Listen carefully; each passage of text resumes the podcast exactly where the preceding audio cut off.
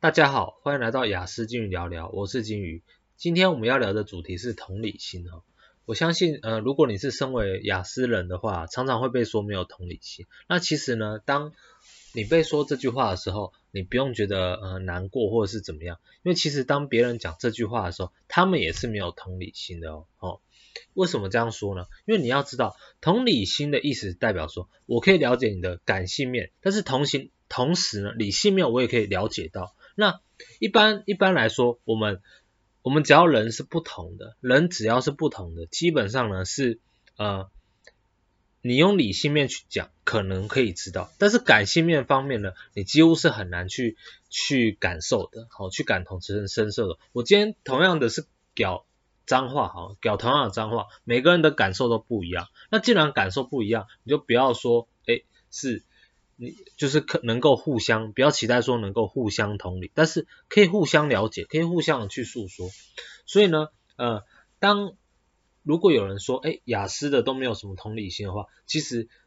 这个时候他也是非常没有同理心的，因为他完全不了解你的状况嘛，对不对？难道说你要他们明明你是雅思你天生感受情绪的方式和别人不一样，他却又要用一般人的讲话方式或一般人的微表情啊，或者是情绪反应啊，去跟你聊天，然后要你去了解他们这件事情呢，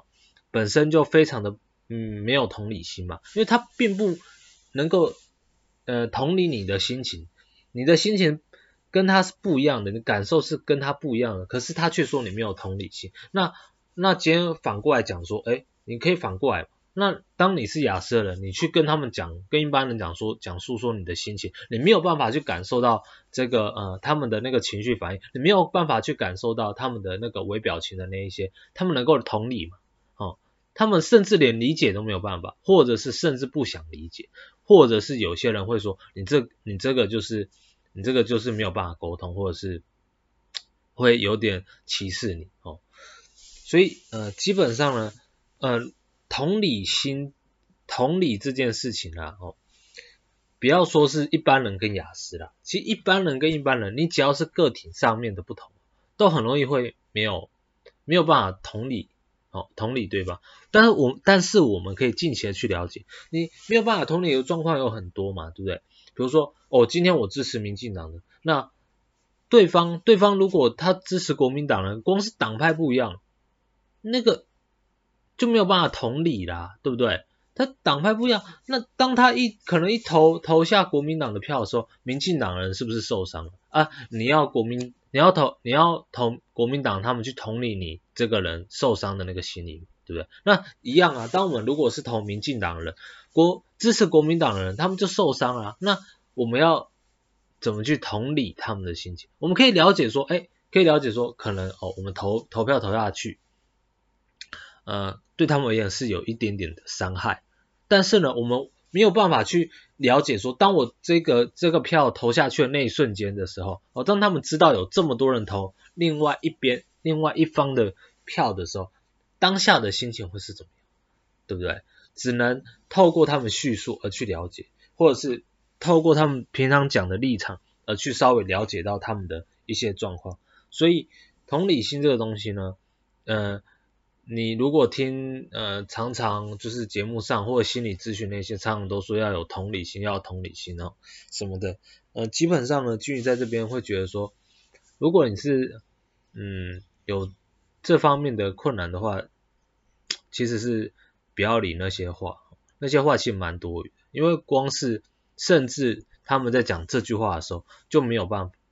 很有同理心，因为你的感受，你就是没有办法去感受到那个东西。同理这个词，它有一部分是理性面，但有一部分很大一部分是感性面。那个感受你必须要你瞬间的感受能够跟对方一样，你才能够有所谓的叫做同理。那当然，我们光是连痛觉，比如说你今天被打，跟我今天被打，那个痛觉的感受也不一样，那要怎么同理？